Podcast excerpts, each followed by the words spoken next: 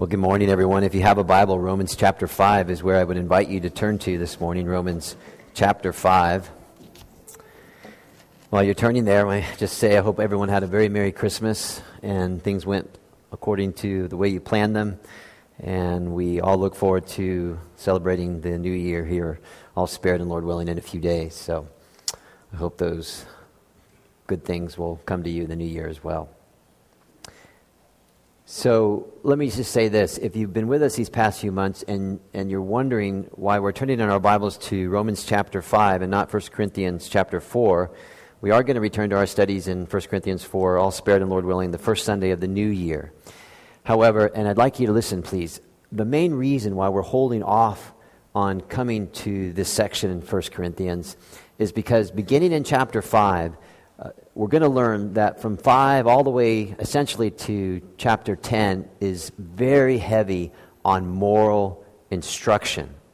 And when everyone comes to this section or to their Bibles, learning about moral instruction, there's always two temptations which we have to avoid.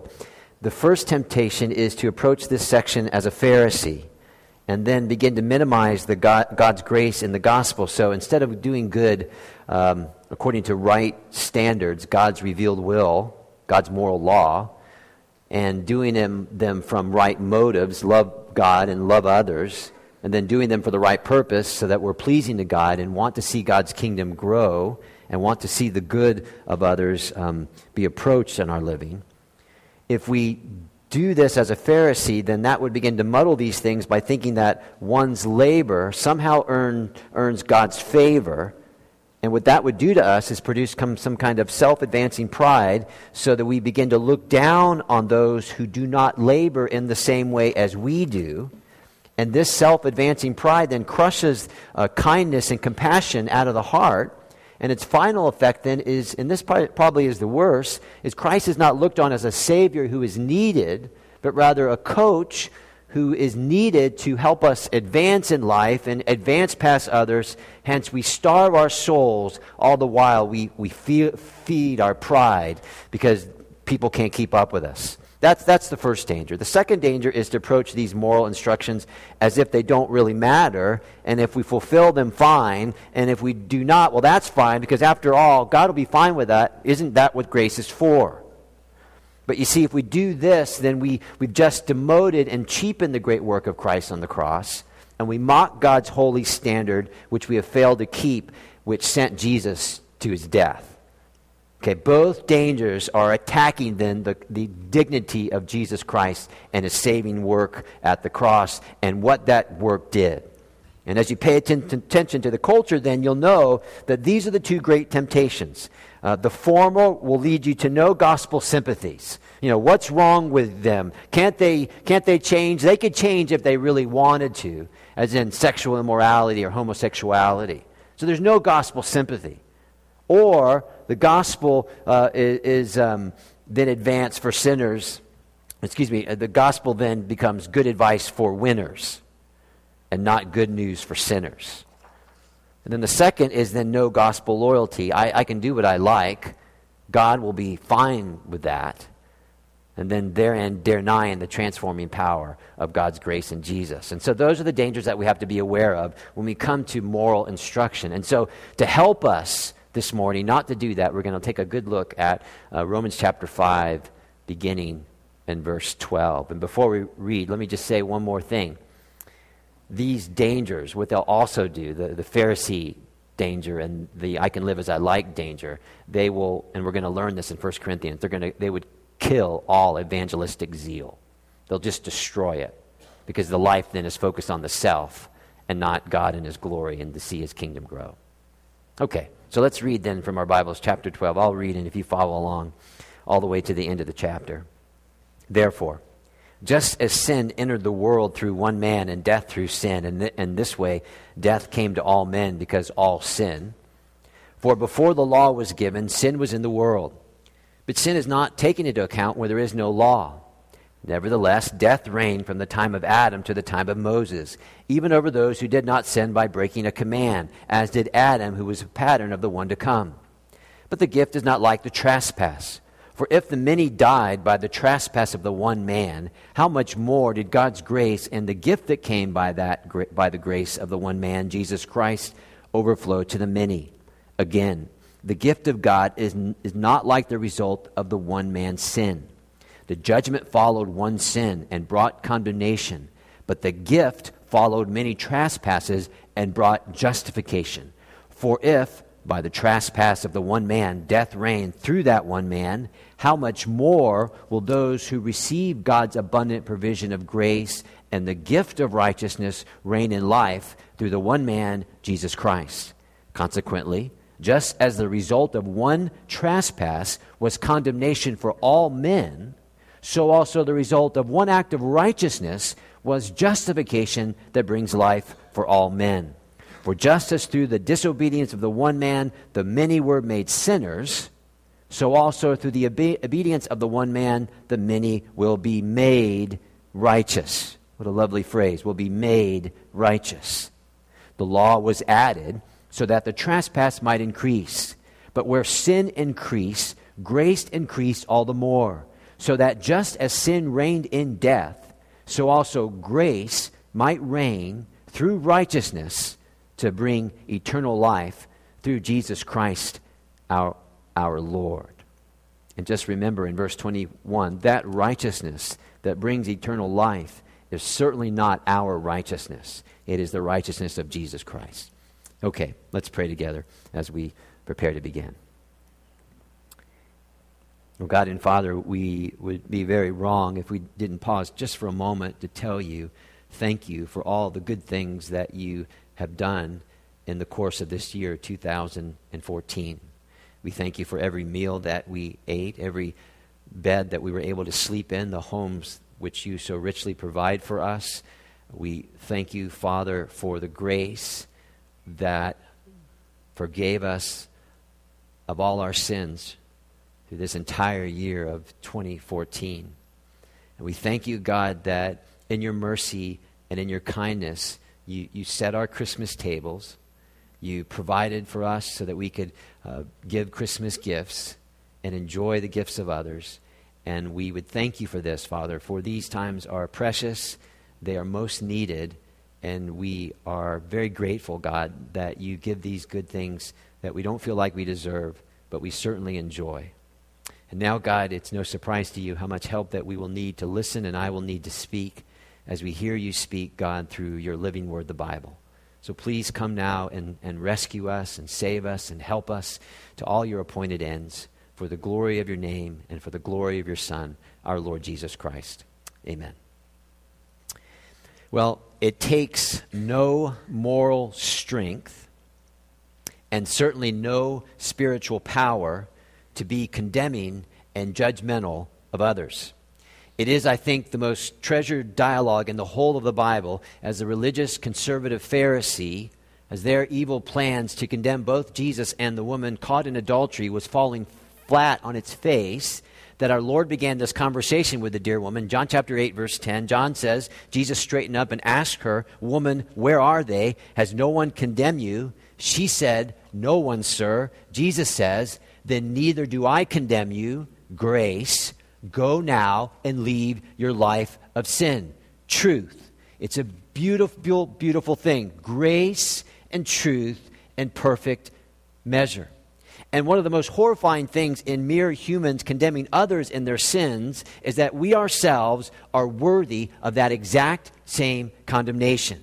Yes, one may be of the stock that gets it right more than others some of the time, but getting it right more than others some of the time has never been God's saving plan. It has never been the reason why the Christian no longer stands under condemnation. It has never been the righteousness that God will accept, because getting it right most of the time has never been a righteousness that will save. Which is why I try my best to warn you as your pastor, beware of moralism, where the gospel then is just good advice and not good news. And beware of self-righteous legalism, where we make our private list of do's and don'ts, even if it's a passionate list. And in that list, we are so certain that that list is the list, we are then foolishly compelled to pass that list out to others as a test, grading ourselves only on the curve. And I warn you also of therapeutic moralistic deism. And the reason why I choose that word, because it's a real phrase, and I wanted you to know that I did some work over the Christmas holiday, because that's a pretty fancy word, therapeutic moralistic deism there. And what that is that God is whittled down to our personal life coach for our personal success and not Savior, King, and Lord. In other words, then beware when one trusts in their ability to get it right most of the time as the basis of their standing with God, so that pride and condemnation of others spews out of us, or we become so discouraged and depressed that we're not perfect like, quote, them. Therein all the gospel wonders, which ought to be medicine for our sin-sick souls, are kept in the medicine cabinet, not taken, and therefore not enjoyed. And then we become some of the most grumpiest Christians that the world has ever seen. And we need to know this. And sure, the kind of moral condemnation makes for big business in the world of radio and television and the World Wide Web. I mean, that's big business to condemn people and tell others how bad other people are. We understand this. But the kind of people who say, I never thought I would see the day, they just need to look in the mirror, because that day has come. However, to condemn others with no gospel leaned on or presented in love makes for small minds, it makes for bad theology, and it certainly makes for the most pretentious and pompous kind of behavior for those in Christ who have been saved and are accepted not by their own good behavior, but by God's grace in Jesus. So as we consider then these words from God through the pen of Paul, explaining in part how Adam's disobedience doomed us all, it is always, always given in the context of the gospel alone that will make us right and that will keep us right, even as we do battle daily and lose that battle daily in degrees with indwelling sin. So we read this about 4 months ago, I think, 3 or 4 months ago, from a person named Thomas Merton. I'm just going to read it again because I think it fits this perfectly. Nothing is more impotent than mere moral teaching. What is the use of perpetually saying to people, be good or do good? You may keep at it forever, and not a soul will listen any more than a crowd on the streets will be drawn to church bell's continuous call. But if instead of a cold ideal of duty, as beautiful and as dead as a marble statue, we preach Christ, whose life is law incarnate, and instead of urging purity by which our own evils make feeble, we re-echo Christ's heart-touching appeal, if you love me, keep my commandments. And instead of mocking morally lame people to walk, we point them to cry out, who will deliver me from this body of death, pointing them to Christ, who breathes his living spirit into us to set us free from sin and death. Then our preaching of morality will actually be our preaching of the gospel, and so the preaching of Jesus Christ. And did you like that line where he said, instead of mocking morally lame people to walk, we point them to cry out? What comes to mind is the parable of the Good Samaritan, where that whole idea of being good was just cornering that man, and he couldn't be good enough. The way Jesus described, he needed to be good enough. And so instead of crying out to God, asking for mercy, he just kind of walks away, never to be heard of again. And that takes us to our first point then, number one, original sin. Now, original sin, in fact, if you have a worship folder, you can look at the back and you can kind of track with us along the way. Original sin is not a biblical phrase, but rather a biblical truth coined by Augustine in the 1st century. And this truth helps us understand how sin entered into us or into this world. Because the world as we now have it is not the world that God made it. Therefore, the transmission of the first sin and the effects of the first sin had on humanity at the fall is part of the way the Bible explains sin's awfulness and how sin touches every one of us. And what original sin is not primarily the first or original sin committed by Adam and Eve. That's part of it. However, original sin refers to the transmission and the effect of the first sin committed by Adam and Eve, which came upon every man and every woman and every young person who has ever lived. So if your Bible's open, you'll see in verse 12 that word therefore. So the word therefore reminds us to keep the previous verses as the backdrop in our minds for what Paul is about to explain. And if you know your Bible, you know that Paul, when he writes, he never strays too far from the gospel. So he's been explaining in the previous verses the great wonder of God's mercy and Christ's selfless love towards sinners. So, for example, verse 1, chapter 5, the Christian has been justified through what? Well, through faith. And they've been given peace with God only because of Jesus Christ. That's why we have peace with God, because of Christ. Then look at verse 8. The Christian is presented unquestionable love, explaining the fact that while we were yet sinners, while we were thinking sin and saying sin and doing sin and maybe posting sinful things, at that moment, if you would, Christ died for us. And you see, that is to be remarkable. Then after that, Paul then begins to write of the transmission of the first sin and then the effect. First, the transmission, verse 12. Just as sin entered the world through or on account of one man. And that's how sin was transmitted to all of us. Sin enters because of one man, through Adam. Adam, as the head, bears the responsibility. Adam represented humanity. Adam is seduced by the evil one's subtleties and temptations applied to his wife Eve. And through the disobedience of Adam, original sin was transmitted to all humanity. Now, one of the simplest ways I have heard original sin's transmission explained is through the common cold. I mean, it's not the best example. It might have a few holes in it, but I think it helps. So you're in a family, and one of your family members gets a cold. And before you know it, you get a cold. And before you know it, someone else gets a cold. And before you know it, the whole house is in lockdown. Well, why? Because germs have spread and people are sick. In much the same way, which began with one man's rebellion, ends with the whole world being infected. That is the transmission of original sin. Sin came through Adam, and it was passed down to every person who's ever lived. Adam, says God, stood in our place. Now, that's an important phrase. He stood in our place, transmitting sin to all. Now, this does not mean that we are not responsible for sins. It does not. It simply means that Adam was us in the garden. Adam was us in the garden. So if we switched roles, we would be, if you would, Adam in the garden. So we're not sinners because we sin, but rather we sin because we are sinners born with the nature enslaved to sin.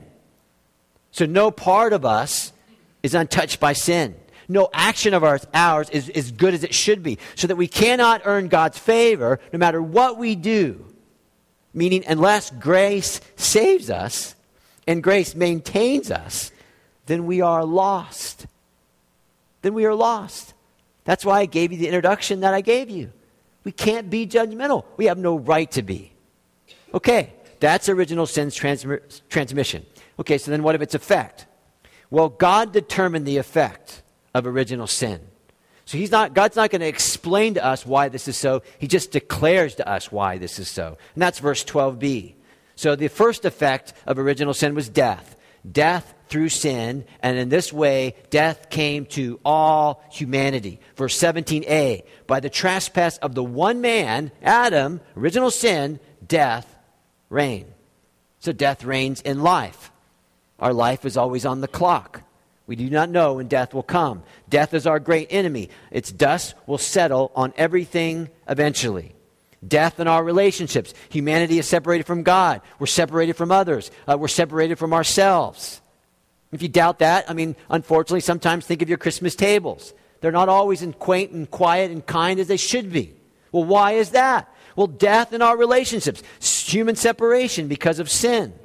And if not dealt with, these separations will continue eternally in a place the Bible describes as hell, separation from God, separation from others, and so on.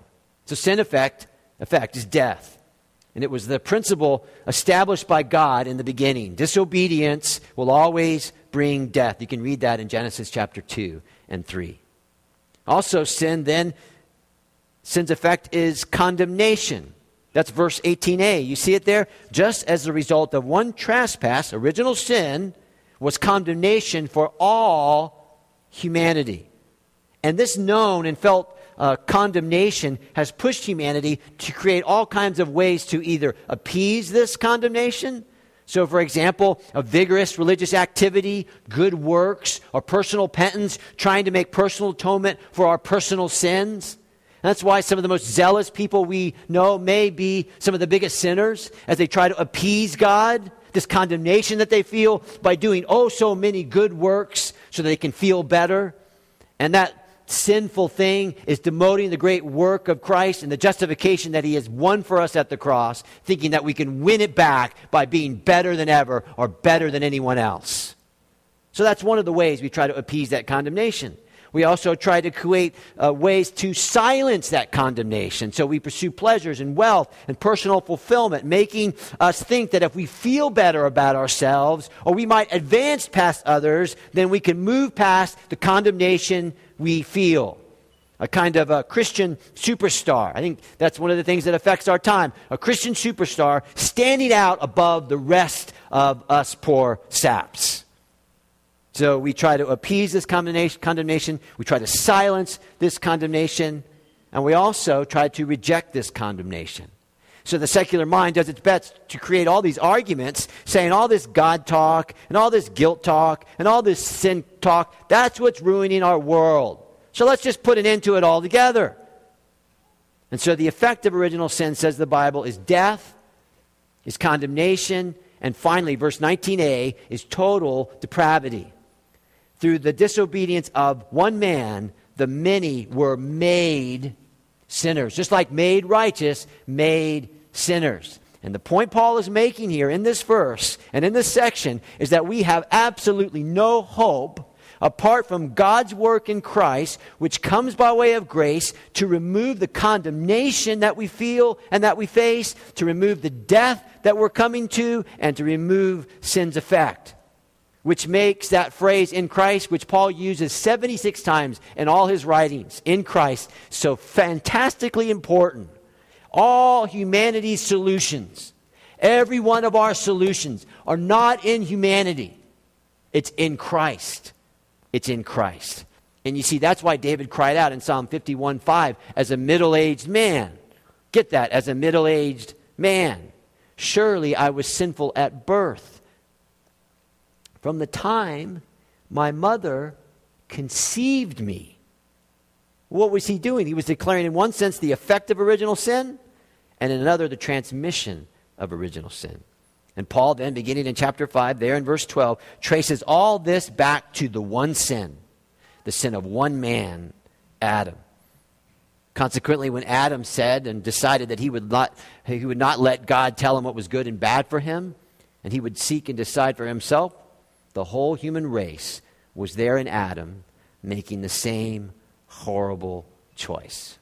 And that's the effect of original sin. Death, condemnation, total depravity. Now, if you're sitting there and you have any doubt about the transmission and the effects of original sin, then let me just ask you two sensible questions. One I just thought of, and the other in the notes. So there's no charge for the one I just thought of. It probably isn't that good. But so just think how just one sin that you committed or maybe someone else has committed ruins so much of life. Just think. Just one sin has ruined so much of life. Just think. And then think about this. Isn't it amazing that none of us this morning had to learn how to sin? I mean, isn't it amazing that none of us here as children or when we were children needed to learn how to lie to others or needed to learn how to be jealous of others? We didn't need to learn how to steal or to be greedy. We didn't need to learn how to be selfish or prideful or rude or slanderous or arrogant. And none of us needed to learn how to scream and shout and pinch in anger, which is, I was thinking this, Christians, that's what my sister used to do to me. She used to pinch me when she was mad, and holy cow, it hurt. She didn't need to learn that. She didn't need a special class. She didn't need to go online and watch a webinar, put in a DVD to learn how to do those things. Our parents, our dad never stopped us and said, who taught you to be disobedient?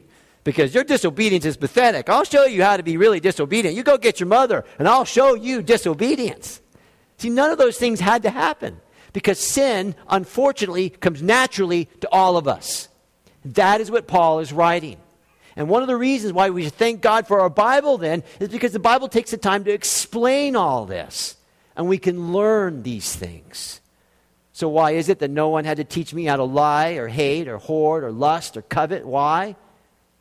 Why is it that I naturally know how to do these things? Well, the New City Catechism helps us because they ask the same question in a similar fashion. I think it was week 14. Did God create us unable to keep his commands? Listen carefully. Did God create us unable to keep his commands? No. But because of the disobedience of Adam and Eve, we are all born in sin and guilt, unable to keep God's law. And that's exactly what Paul is writing in Romans 5, verse 12. Therefore, just as sin entered the world through one man, and death through sin, and in this way death came to all people because all sin. And that takes us then to our second point, the moral law. And the reason why that's our second point, because I think it goes like this. So a person might say, okay, so far so good. I'm tracking with you. I understand this. I know my husband. I know my wife, whatever. But okay, well, let me ask you this question. Since no one can keep the law, okay, so what's the law's purpose? Can we just chuck it? Just leave it alone? Well, there's a gentleman named John Flavel that lived in another time. He begins to help us understand when he writes this. One of the effects of original sin is an instinctive prejudice in favor of our own selfish desires. We see things as they are not because we see them centered on ourselves. Fear, anxiety, greed, ambition, and our hopeless need for pleasure all distort the image of reality that is reflected in our minds. In other words, what he's saying is we all have our own self-laws and our fallen nature, and we have our self-governing ways. And of course, the trouble with it is that we begin to think that God is actually thinking like us and that God is actually deciding like us because God would actually live like us. And what the moral law of God does is expose our self-governing evils in order to correct this, the law of God clearly reveals the holy nature of God and the holy will of God. So first then, God's moral law is God's revealed will, and it helps us know the nature of God and the will of God. That's why the commandments are so important, the 10 commandments. Because morality is not arbitrary. God does not operate this way. His law is rooted in his character. His will is rooted in his character. Both are unchanging. Now, if you think about that, that can be tremendously helpful to us. Unchanging truth. Unchanging moral truth. Secondly, then, not only does the moral law help us to know the nature and the will of God, so God is not such a mystery, it also reveals our sinful nature and all of our inclination to sin, which means God's law, as we say around here, is a dirt-revealing mirror. And when the law is held up, when God's moral standard is held up, the sensible, honest person would have to understand that their sinful nature is quite clear. And when the law is held up, we certainly cannot point to others. We can't. But we have to seek forgiveness that we so dreadfully need.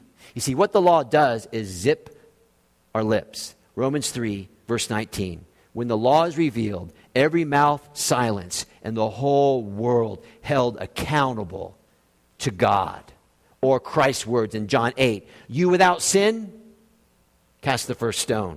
Or when Jesus spoke to the rich young ruler, he takes the first commandment to the rich young ruler's context. Sell everything and give it away. The rich young ruler wanted eternal life. Jesus points to the sin in which was standing in his way. Which is it going to be, son? Gold or God? Think it out. The rich young man said, well, you know, I've made right choices before. Just tell me the right choice and I'll make that choice. Jesus gives him the truth, gives him the right choice, and he finds out that he cannot make the choice. And so the apparently wise rich young ruler chose gold and not God. And he walks away. He walks away when he should have cried out, will you please save me? Will you please save me? Isn't it funny when you read the Gospels? It's the prostitutes. It's the sin-filled tax collectors. It's all the bad people that have such an easy time with this. And all the smart ones, the experts in the law, the Pharisees, the smart ones, they can't ever get to this. They can't ever get to this. So Jesus took the first commandment, no other gods but God, to reveal to the young rich ruler that he had another little god named gold. And because the moral law of God revealed his sin and revealed his unwillingness to obey God, the whole thing just shuts down and he walks away. And you can read in the Gospels, in Mark's Gospel, and Jesus lets him. He lets him. Okay, the moral law of God. It reveals God's character and his will. It reveals our sin and our disobedience. And thirdly, the moral law of God helps us to know what it means to live a life pleasing to God. So often in our day, many struggle with knowing the will of God. Countless sermons on knowing the will of God. Listen, in the moral law of God and the teachings of Jesus Christ, the moral teachings of Christ, you have the very heartbeat. You have the very foundation of what it means to obey the will of God. And Jesus summarizes the will of God in two great commandments. Love the Lord your God and love your neighbor as yourself. The epistles do the same thing. The moral teachings of Christ, they deepen and reapply these two commandments to all of what life is lived like in the kingdom of God. And listen very carefully. When you take those two commandments, how to love God and how to love your neighbor, it always involves community.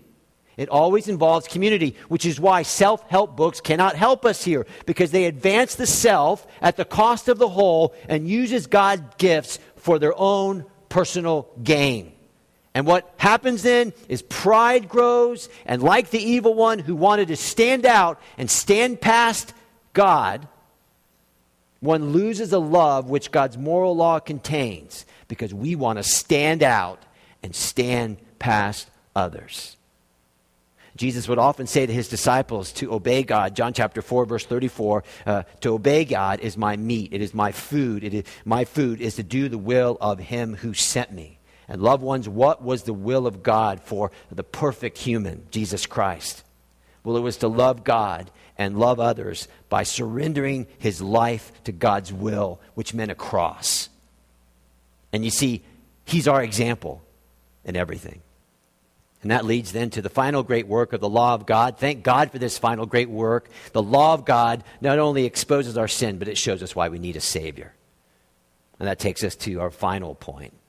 Because the moral law of God did not provide us with a ladder to climb to reach acceptance with God. Instead, the law is a mirror that exposes our sin and sends us, hopefully, to Jesus Christ as Savior. And that's why the last point is the gift of righteousness. And you see, this is God's only answer to original sin and to a remaining sin. The gift of imputed, or if you like, given righteousness through Jesus Christ. Because God requires complete heart-in obedience all the time. And loved ones, as we said in the beginning, we are unable and we are unwilling to give this. We are unable to love God with all our heart and all our soul and all our mind and all our strength all the time. So what do? Try harder? And what about our neighbors? It's the same thing. So how can we condemn others? We can't. And as a brief aside, just for future reference, you ask yourself the question, what's easier to do? Condemning others in their sin, or tell or befriend others of the one who died for sin? Which one's easier? I mean, I think it takes the intellect of a mushroom to condemn others. But we need the heart of Christ and we need the mind of Christ to share with others their great need of a Savior. Which is why in these verses, Paul keeps referring to God's salvation to free us in Christ as a gift. Look at your Bibles, verse 15. But the gift of God. Verse 16, again, the gift of God. Verse 17, the gift of righteousness. Verse 19, through the obedience of one man, the gift, Christ. Of righteousness. The gift of God is based on the work of Christ, the work that brings righteousness. That's the title of the talk. The work, God's work that brings righteousness. So we learn that in original sin, the sin of one man, Adam, transmits sin into the whole human race. Its effect is death, condemnation, total depravity. Now we learn that in the work of one man, this is the good news. One man, our Lord Jesus Christ, the many, through faith in Christ, are given the gift of his righteousness. The gift, verse 21, of eternal life through Jesus Christ our Lord. That's a fancy way of saying in Christ. Then look at verse 17. For if by the trespass of the one man death reigned through that one man, how much more will those who receive God's abundant provision of grace and the gift of righteousness reign in life through their tremendous commitment to the gospel? No, through the one man, Jesus Christ. So when you actually look at your Bibles, Jesus Christ is our righteousness, and we relate to God based only on the performance of Jesus Christ. Verse 18, Jesus Christ is our justifier. The result of one act of righteousness was justification. That brings life for all men. Therefore, Christians may only relate to others then based on the fact that our righteousness, our goodness, the ability to do good is a gift, I mean, if you think about that, doesn't that make us a lot easier to live with if we really, really believe that? I think it will. So that Christ then is the one maintaining the standard of the Christian with God. Christ then is the righteousness that we cling to. Christ is the righteousness we approach God with, and Christ is the righteousness we then draw near to others with. Because the Christian serves God. And listen very carefully. We serve God not for life, but from life, from His life. He is the strength behind all our good and good deeds. And so we're going to close it here. So yes, the moral law of God matters. Don't think it doesn't. It's not the method of our salvation, but the moral law is our family code. It will be our joy to try and live up to it, and will bring pleasure to our Father in heaven, who loved us and saved us because we couldn't keep it the way we needed to. And yes, of course, grace is needed, for we have no hope or standing with God without it. And by grace, then, the fear of sin's punishment is removed. And yes, judgmentalism is absolutely forbidden, as it blinds us from our own personal experience of our own daily failures. And so what God has joined together, listen carefully, the moral law, His grace in Jesus, and the wrongness of judgmentalism, what God has joined together, let no one separate and let no one ignore. So I have a quote, and then we're done. All year long, I've been trying to find, where can I put this quote from Calvin in a sermon? And no kidding, the last sermon of the year, here's Calvin's quote. I'm going to read it to you, and then we're going to be done. We see that our whole salvation and all its parts are comprehended in Christ. We should therefore take care not to derive the least portion of it anywhere else. If we seek salvation, we are taught by the very nature of Jesus' name that it is of Him. If we seek any other gift of the Spirit, that we be found in Christ's anointing. If we seek strength, it lies in Christ's dominion. If purity, in His conception. If gentleness, it appears in His birth. For by His birth He was made like us to all respects, that He might learn to feel our pain. If we seek redemption, it lies in Christ's passion. If acquittal, in His condemnation. If remission of the curse, in His cross. If satisfaction, in His sacrifice. If purification, in Christ's blood. If reconciliation, in His descent into hell. If mortification of the flesh or sanctification, in Christ's tomb. If newness of life, in His resurrection. If immortality, in the same. If inheritance of the heavenly kingdom, in His entrance into heaven. If protection, if security. If abundant supply of all blessings, in His kingdom. If untroubled expectation of judgment, in the power given to Him to judge. In short, since rich stores of every kind of good abounds in Christ, let us drink our fill from this fountain, and from no other. For all blessings, listen, all blessings are in Christ alone. Christ alone. Thank you for your attention. If you have any questions when we're done, I'm going to stay up here for a while. I'll be happy to try to answer those questions for you. Let's bow together and pray. Our gracious God and Father, how we thank You for the wonder and the glories of the gospel. We thank You, Father, that Your saving plan was just that, a saving plan. When the songwriter says that we will not boast in anything, no gifts, no words or wisdom, that we will boast in Jesus Christ, His death and resurrection. This is truth, Father. This is truth that we stand on, and this is truth that we take into the world, and this is truth that we meet our brothers and sisters and our fellow human beings with. There is no condemnation for those in Christ. And Father, it would be horrible for us to condemn others without Christ. We share the love of Christ. We tell them the truth about their sin and the soon coming day of your Son's return. But we don't judge. We don't condemn. We're not equipped for these things. So, Father, help us as we close out this year that you've given and then all spared approach the new year. Help us to be really, really good at being really, really good in Christ. We need it, God. We pray for the grace then of Jesus to abound in our hearts.